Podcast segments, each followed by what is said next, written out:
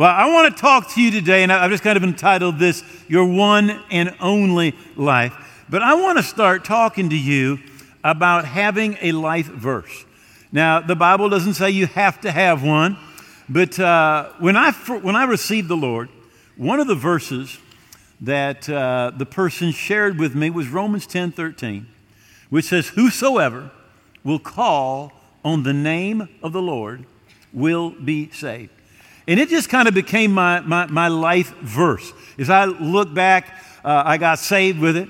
Then Jeannie and I were missionaries in, in Mexico and planted our first church. And man, we were just getting people saved. Then I did work as an evangelist. And it's like, whoever calls on the name of the Lord will be saved. And as a pastor, uh, m- those of you that have been here for years, you've listened to me talk to people. You know, they come forward to receive the Lord. I talk about them. Whosoever will call on the name of the Lord will be saved. And this is how you call on his name. And it really did for me kind of like uh, express my life in Christ. Whosoever will call on the name of the Lord will be saved. Uh, and as the years passed, more recently, I, I kind of feel like God gave me a second life verse. Now, I'm a pastor, I get two, you just get one. But this is, this is the one that I really feel like God has impressed on me. It's in 1 Corinthians 15 and verse 58. It says, Therefore, my beloved brethren, be steadfast, immovable, always abounding in the work of the Lord, knowing that your labor in the Lord is not in vain. You know, it really clarifies what matters the most. And it really clarifies for me how I want to invest my life. You know, Jesus said that the great commandment was to love the Lord your God with all your heart, your soul, your mind, your strength. And the second was like it. And he said, and it's love your neighbor as yourself. And I really see both of these in there. I see where you're steadfast, you're immovable, you're abounding in the work of the Lord, and you're, you're, you're loving God, but yet you're reaching out and you're loving people. You know, Jesus said, but seek first the kingdom of God and his righteousness. Now, he talks about here about how our labor in the Lord, it's not in vain. Now, if you go just a few verses before this verse, in 1 Corinthians 15, it talks about why your labor in the Lord isn't in vain. It tells us to have a perspective, an eternal perspective. It says, in a moment, in the twinkling of an eye, at the last trump, for the trump will sound and the dead will be raised, and we shall be changed. For this corruptible must put on incorruption, this mortal must put on immortality. What it's talking about is talking about Jesus is coming back. Every single New Testament author, some of them only wrote one little paragraph, but every single one of them talk about Jesus' return. And it's telling us that even though you die, your physical body dies, the real you does not die. You know, we live in a world where a lot of people think, well, you know, you're dead, lights are out. That's it. But the Bible says, surely there is a hereafter. In other words, this is not the end. In uh, Luke chapter 16, Jesus tells a story about a man that died. He said, So the beggar died and was carried by the angels to Abraham's side or Abraham's bosom. So the beggar, he died. They put his body in a pauper's tomb, but angels carried him. When your physical body dies, the real you that lives on the inside is going to step out. And angels, at least two of them, will be right there. And faster than the speed of light, you will be carried and you will be taken to one of two places. Death is not the end, right? It isn't the in, in it, Paul talks in, in 1 Corinthians about his time in Ephesus. And this is what he said. He said, If in the manner of men I fought wild beasts in Ephesus. Some of you have, have seen that movie, The Gladiator. You know, and they put him in a casino, in a casino, in a uh, coliseum. I don't know where that came from. but I think the Lord's telling you stay out of that casino. you were thinking of going, it's like, get out. So they, they put him in a coliseum. and they give him a spear and they'd, they'd release wild animals. That actually happened to the Apostle Paul at Ephesus. He fought those wild animals in that casino. He says, What advantage is it to me?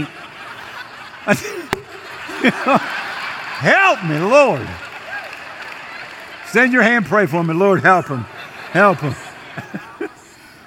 Colosseum. All right, here we go. What advantage is to me?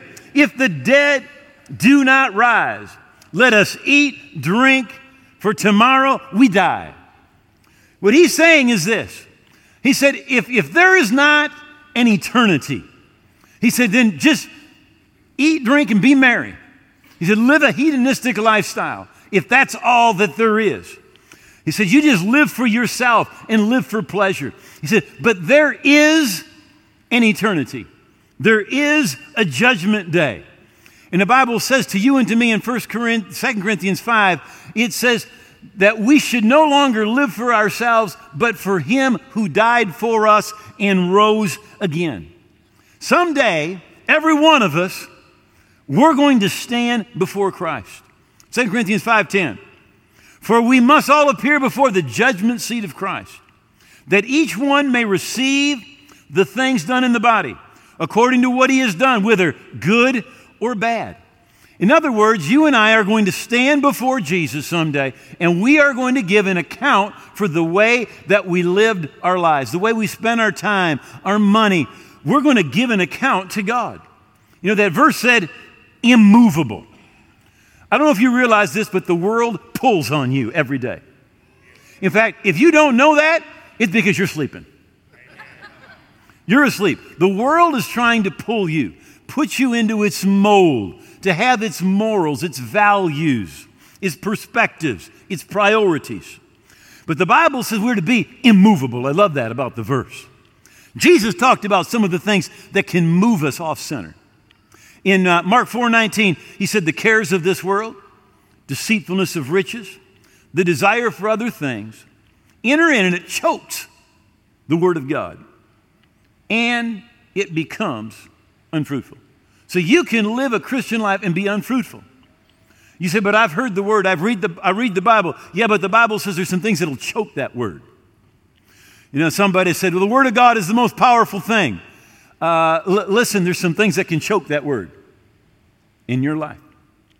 Jesus mentioned specifically the cares of this world. When I think about that, I think about bills. How many have some? Some might be having you having some problems with the IRS. Cares, relationships, family, marriage, kids, work. Now, all of those things are good, but when they become your number one priority instead of the kingdom of God, they will choke the word of God. In your life, it will become unfruitful. Jesus mentions the deceitfulness of riches. Now, the deceitfulness of riches is that riches comes to everybody and says, I can make you happy. I can make you content. I can give you purpose. I can make you somebody. If you just had this, you would not hurt anymore. You'd be important. You'd be safe. But it's a lie. It's a lie. Money cannot make you happy. It can't make you content. It can't give you purpose. It can't make you somebody. And listen, it can't make you safe. You may think if I just had this amount, I'll be safe. It can't do it. It's a lie. It's the deceitfulness of riches. Now, the only time that it's out of place is when it becomes your priority, when it becomes your priority over God. Je- Jesus mentions the desire for other things. Now, none of these things are bad car, boat, house, hobby, entertainment, leisure. Those aren't bad things. But when they become your priority, they will choke the Word of God and it will become unfruitful. And there can be desire for other things, it can be forbidden things, maybe something on the internet, but it will come in and it will choke the Word of God from your one and only life. It will choke God's Word. What this verse is doing is telling us we're going to be immovable. It's calling the best out of us. It tells us to stand firm. I, I, love the NIV version says it like this Stand firm, let nothing move you. Always give yourself fully to the work of the Lord, knowing that your labor in the Lord is not in vain. You know, it's saying to always, it's saying not halfway, not halfway, not dabbling, at all times, in every way, always abounding. It's a full bucket right there, always abounding, full bucket, every day, moving the purpose of the kingdom of God forward, intentionally, strategically, passionately. Now, I mentioned this a few weeks ago, but uh, Jesus prayed this prayer. And Jesus prayed, and he said, You need to pray. He said, Pray the Lord of the harvest. He said, Because it's so great. The harvest is great, but the, lo- but the laborers are few. So pray the Lord of the harvest that he send forth laborers into his harvest field. How many of you have prayed and God answered your prayer? How many have an answer to prayer? You know, we, we talk, we're so thankful when God answers our prayers, but I think it's time that we answer God's prayers. And Jesus prayed, God in the flesh. And he said, Lord, send laborers into the harvest because the harvest is great. In fact, it's rotting, but the laborers are few. We need to be like Isaiah who said, Here I am, Lord, send me. We can answer that prayer that Jesus prayed. We can answer it by becoming involved in the harvest, by moving the kingdom forward. It says, knowing your labor in the Lord, it's not in vain.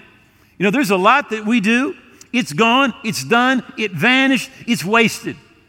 There's things that you do, and you know 10 years from now, it will not make any difference. And 100 years from now, it won't make any difference at all. But there are things you can do. I love what Bernie said. Bernie said that, that you can take that Federal Reserve note, which is temporary, you can put it in the kingdom of God, and it becomes eternal. There is an eternal reward. Now, when Jeannie and I lived in Mexico, uh, we would shop at a market. Now, the price was never the price. You understand that? You were expected to not agree with the price. So we're in the market downtown Guadalajara, and Jeannie finds this blanket that she wants. And she's looking at the blanket, and the guy comes up, he says, thousand pesos for the blanket. You know, and she says, I like that blanket. So I said, I, I, I said, I'll give you 400 for that blanket. Oh, no, that's terrible. He says, I'm losing money at 400 pesos. He says, no, no, no, no. He says, no. He said, but, but because you're my friend, I've got a special price for you. He said, I will sell you the blanket for 800 pesos. And I'm like, oh, no, you know, that's, that's way too much. And, and uh, he's, no, no, 800 firm. And so I say to Jeannie, I said, let's go. Now, I know what's going to happen when I start to walk away. I'm going to become even more his friend. So, so uh, I start walking away. He says, Oh, come back, come back. He says, Very, very special price for you today. He says, Now, I will. He says, I'm not making anything, but I'm going to let this blanket go for only 600 pesos. And I'm like, ah, that's, that's too much. I start kind of like, Jeannie, let's, let's go. And he said, he said this, he said to me, he said, he said, my blanket will outlast your money. He said, when your money's gone, you'll still have that blanket. He says, yeah, 600 pesos is going to be gone. But your blanket, that blanket will be with you. It's been 40 years. We still had the blanket. All right, the, the 25 bucks or whatever it was we spent for that blanket, it would have been gone. Now, there's things that you can do that they're, they're going to be around 40 years from now. They're going to be around 100 years from now. They're going to be around 1,000 years from now. They're going to be around 10,000 years from now. And they're going to be around a million years from now. Because your labor in the Lord is not in vain. In fact, Jesus said, You can't even give a cup of cold water to someone and not receive a reward. Uh, Hebrews 6:10.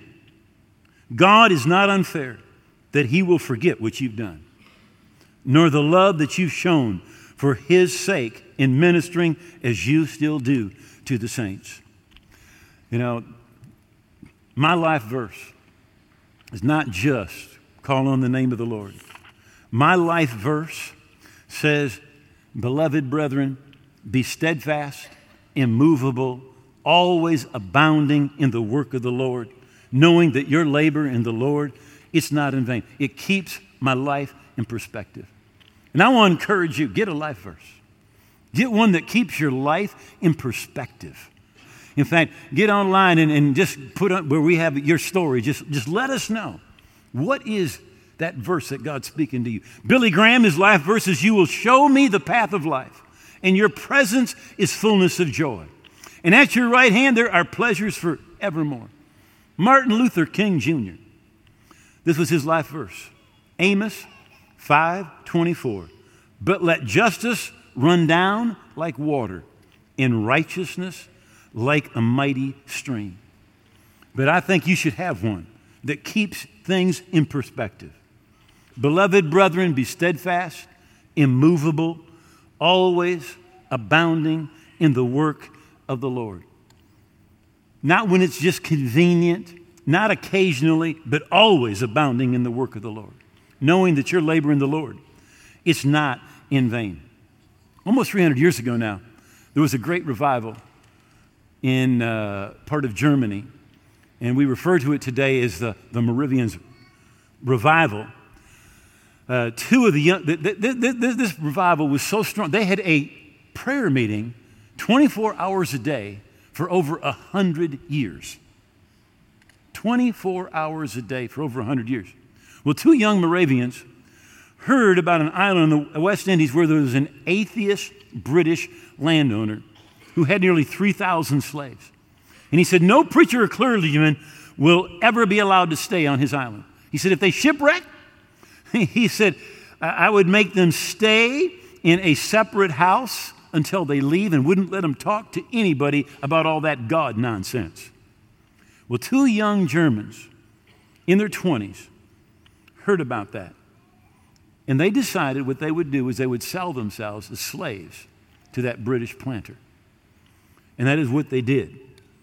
Now, as they were getting on the ship to leave, their family members were emotional. They were weeping. This was an extreme sacrifice, and they're asking, was it wise? Was it necessary? And as they were casting off the, the housing and that ship was beginning to move out, those two young Moravians, they locked arms and they raised their voices and they shouted. And he said, May that the lamb that was slain may receive the reward of his suffering. And that really became the, the battle cry of that revival. That the lamb that was slain may receive the reward of his suffering. Today, you are his hands, his feet, his voice. And really, truly, he has no other. Now, so often today, as Christians, we think that Christianity is simply what you believe. Do you believe the right things? But, but Christianity is not just about what you believe. In fact, what most people consider belief is not Bible faith at all. It's not Bible faith. It's simply a mental acknowledgement of something. See, if I were to go down to Division Street and I were to find a, a homeless person who's a drug addict, who's addicted to alcohol, living under a bridge, and I say to him, Do you believe the Bible is true? And they say, Yes. Do you believe that Jesus was born of a virgin? And they say, Yes. Do you believe he died on the cross for your sins? Yes. Do you believe that he rose again? Yes. But what he has is mental assent mental assent. He knows those things are true, but it's not Bible faith until it moves you to change the way you live. It's not Bible faith. It's a mental assent. Yeah, that's true. But if it doesn't move you, if it doesn't change you, see, that's not Bible faith. Another example might be if we had somebody walk through those back doors and and, and they're, they're, they're, you, you can obviously see there's, there's something wrong with them. They're, they're stumbling and they come up here to the platform. And I say, Is there a doctor in the house? And the doctor does a quick examination and says, All things being equal, if this person does not have a drink of water in the next 30 minutes, they will die. And I say to him, Do you believe that it's true what the doctor has said? That if you don't drink in the next 30 minutes, you're going to die? And he says, Yes, I believe that's true. I haven't had anything to drink for seven days. And if I don't drink something in the next 30 minutes, I believe I'm going to die. And I said, Well, tell me your story. And we begin to talk. And after 10 minutes, I say to him, He still hasn't had a drink. Do you believe that if you have a drink, you'll live? He says, Yeah, I believe that all things being equal, if I don't have a drink in 10 minutes, I'm going to die. I believe what the doctor said. And we talk some more and it gets down to one minute. And I say, Do you believe if you don't drink, you're going to die? And they say, Yes, I believe if I don't have that drink, I'm going to die. And we're talking, it goes 10, 9, 8, 7, 6, 5, 4, 3, 2, 0. He falls over dead. Now, did he believe? Not biblically, he didn't. Because you don't believe biblically unless you do what you believe. You have mental assent. But it's not Bible faith until it changes what you do. It's not just knowing it. You can have it in your head. But faith is not of the head, it's of the heart. And when it's in the heart, it changes what you do. Out of the abundance of the heart, the mouth speaks. Out of the abundance of your heart, the actions come. Jesus said it's out of your heart that your heart, that your life flows. Therefore, the Bible says, keep your heart with all diligence, because out of it flow the issues of life. What you say, what you do, it flows out of your heart. Now, I want to begin with my first closing right now. 1 Timothy chapter 6, verse 17. It says, Command who was rich in this present age not to be haughty or proud, nor trust in uncertain riches, but in the living God who richly gives us all things to enjoy. Let me just say when God blesses you with something, He wants you to enjoy it. Don't hide it. Don't feel bad. Don't feel guilty. Let them do good. That they may be rich in good works, ready to give, willing to share, storing up for themselves a good foundation for the time to come, that they may lay hold of eternal life. Now, notice it says, let them do good. Now, there's a lot of the Bible that talks about being good. But this part of the Bible talks about what? Doing good. It says, be rich in good works. Now, now notice it says, it starts out talking about those that are, are rich. It's saying you are rich when you have a lot of stuff, got a lot of time. Then you are rich. But you don't be rich until you begin to do something. You're to be rich in good works. Rich in good, but say works? Works. Now, again, works won't save you, but once you're saved, you were saved from sin, but you're saved to good works. And Jesus said, Let let them see those good works that they may glorify your Father who is in heaven. And again, he's talking about those eternal rewards. Again, Jesus says you can't even give a cup of cold water to somebody and not receive a reward. Now, as you're blessed, you should give more, you should do more. If you look historically around the world, people worked every day just to have enough food to put on the table just enough to eat. But most of us here, we get two full days off every week. Many just work five days a week, eight hours a day, and they get enough to eat. They got enough to wear. They've got something place to live. They've got a, something to drive. And yet we say we have less time than we've ever had before and our lives are more busy, more full, more cramped full of stuff than they have ever been before because we're prioritizing wrong things. Now, look, God didn't give you time to be a curse, He gave you time so you could organize. So you could, it could be a blessing. But when we have wrong priorities and we're not seeking first the kingdom of God, it's not good. Our lives get off tilt.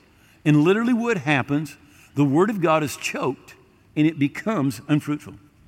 Jesus tells a story about a certain ruler who prepared a great feast and he invited people. But when it came time, they had excuses. They had excuses. The one said, I bought a piece of ground, so I can't come. It's kind of like my business is booming. Hey, I got to get up to the cottage. I need downtime. Uh, I just don't have time for the kingdom stuff. And by the way, the ruler eventually said, No one who had an excuse is even going to partake of what I've prepared for them. But I want you to remember this that Moses went up on the mountain, Mount Sinai, and he received the 10 suggestions. No, no, no, no, I'm wrong, wasn't I? It's commandments, right? Commandments. And the fourth one says this remember the Sabbath day, keep it holy, withdraw from common employment and activities, and dedicate to God. Think about that. God says, I want one of your days. He says, I want you to dedicate that day to me. Another man says, I bought five oxen, I, can, I, I got to go test them. He had other priorities than the priority of the kingdom. Now, five oxen aren't bad. Sports, family, golf, and I was told I can't mention golf without mentioning hunting and fishing. Business, entertainment, none of those things are bad. But when we put them ahead of the kingdom of God, then they become the thing that chokes the word and it becomes unfruitful.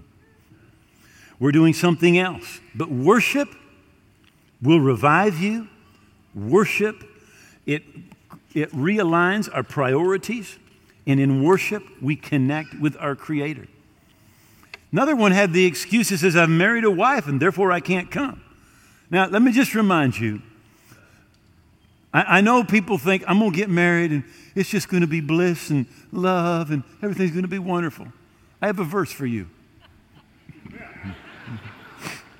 1 Corinthians chapter 7 says, Those who marry will have trouble. How many married people are here? How many know that verse is true? Right?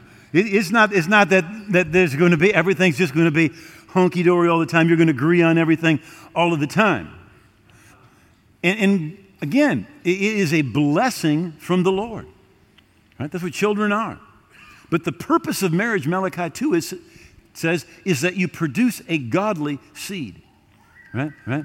It, it's not that, that you have fun, it's not leisure and entertainment, it's to produce a godly seed, to lead your family in the kingdom of God. That's the purpose.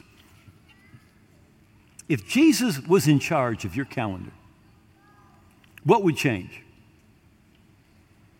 Now, how many know we receive him as Lord? That literally means king. He's King Jesus. Now, if he was in charge of your calendar, what would change? I, I can say this that your commitment to the kingdom would not be sporadic. You'd be committed. You, you'd be in church. You'd be reading your Bible. You'd be praying you would be serving. The question would be, would be this Who do you want to become? Who do you want to become? I, I know I want to become a bondservant of Jesus Christ. What does our King want us to do? And, and, and now for my second and last closing Ephesians 4, verse 11. It says, He, Jesus, gave some to be apostles, prophets, evangelists, pastors, teachers, for the perfecting of the saints, for the work of the ministry. Other translations say, so that his people would learn to serve. So, my purpose is not to do ministry. My job is to prepare you that you would learn how to serve. Another translation says to prepare God's people to serve then the body of Christ will be built up. I really believe that the biggest problem in the church today is that we believe as Christians that we're just supposed to sit around and have mental assent to some things and not actually get out and begin to do good and be rich in good works. You know, the Bible tells that we are called to serve. My job is to get you ready to serve. Now, let me just get something ready here.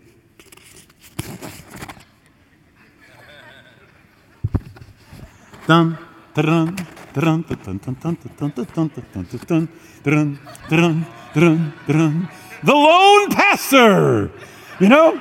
Let the pastor do all the praying and do all the preaching and do all the counseling and visit all the widows and take care of the poor and find people that are addicted and get them delivered and find the troubled and help them out and visit all the hospitals and check out all the new people and visit all of the graduating people and go to every wedding and be at every funeral and make sure that everything gets done because he is super pastor. Ta-dum, ta-dum. Let me tell you, it doesn't work that way. It doesn't work that way. The Bible says so that his people would learn to serve and his body would grow strong. The body of Christ grows strong when every believer is serving. Every believer is serving. And it's my job to equip you to be able to serve to put the kingdom of God first. That you would be steadfast, immovable, always abounding in the work of the Lord, knowing that your labor in the Lord is never in vain. Would you please bow your heads for just a moment? If you're here today, but you're not where you should be with God, maybe at one time you lived for God, but you've drifted away, maybe you've never really lived for Him. I think you know that God loves you. But did you know that there's nothing you can do to make him love you more or make you love him love you less? And that he has something that he wants for you. He wants forgiveness for you, and he wants the abundant life that Jesus came to give you. And God wants to offer you, in fact, he is offering you forgiveness today. And you may think that you've gone too far, done too much. But no life is too dark. No sin is so shocking. No attitude too bad.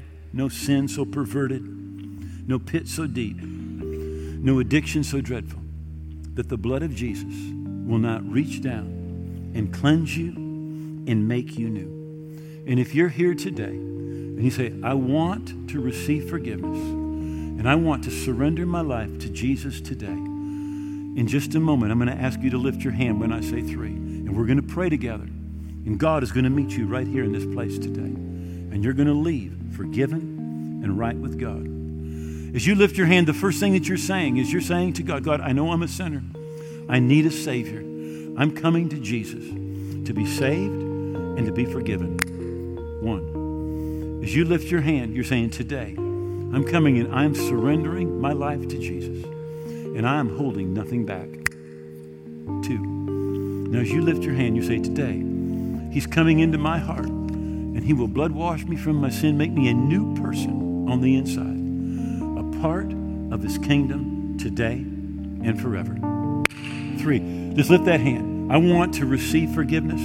I want to surrender my life today. And I want to know I'm forgiven, right with God on my way to heaven. Thank you. I see that hand. I see that hand and that hand. Are there others up in the balcony? God bless you. God bless you. God bless you. God bless you. God bless you. God bless you. God bless you. Others, include me, Pastor. I'm not right, but I want to get right. Thank you. God bless you. All right. Would everyone please take one hand, place it over your heart, lift your other hand up towards heaven where our help comes from? And I want you to make these words your own. Say, Oh God.